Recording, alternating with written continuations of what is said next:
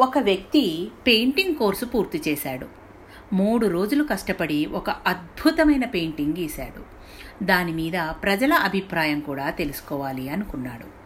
నాలుగు రోడ్లు కలిసే చోట దానిని ప్రదర్శించాడు. దాని కింద ఇలా ఒక నోటీస్ పెట్టాడు.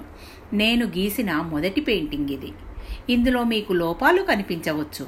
ఎక్కడ లోపం ఉందో అక్కడ ఒక ఇంటూ మార్కు పెట్టండి అని అందులో ఉంది.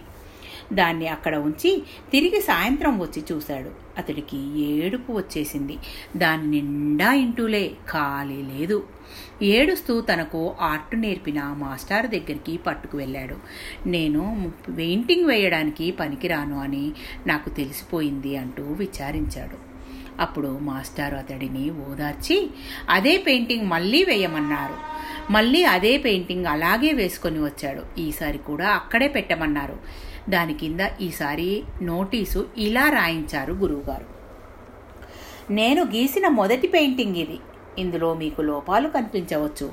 ఎక్కడ లోపం ఉందో అక్కడ క్రింద నేను పెట్టిన రంగులు బ్రష్లతో దాన్ని సరిచెయ్యండి అని ఆ నోటీస్లో ఉంది.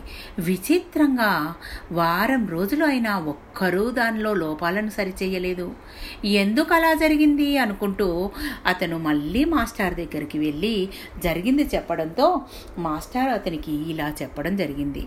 ఎదుటి వాడిని విమర్శించడం చాలా తేలిక.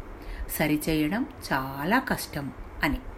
కాబట్టి ఒకరి జీవితాన్ని విమర్శించి తప్పులు వెతకడం అందరికీ చాలా తేలిక. కానీ అదే ఒకరి జీవితాన్ని సరిచేయడం మాత్రం చేత కాదు ఎవ్వరికి. Thank you. మీ పద్మజ.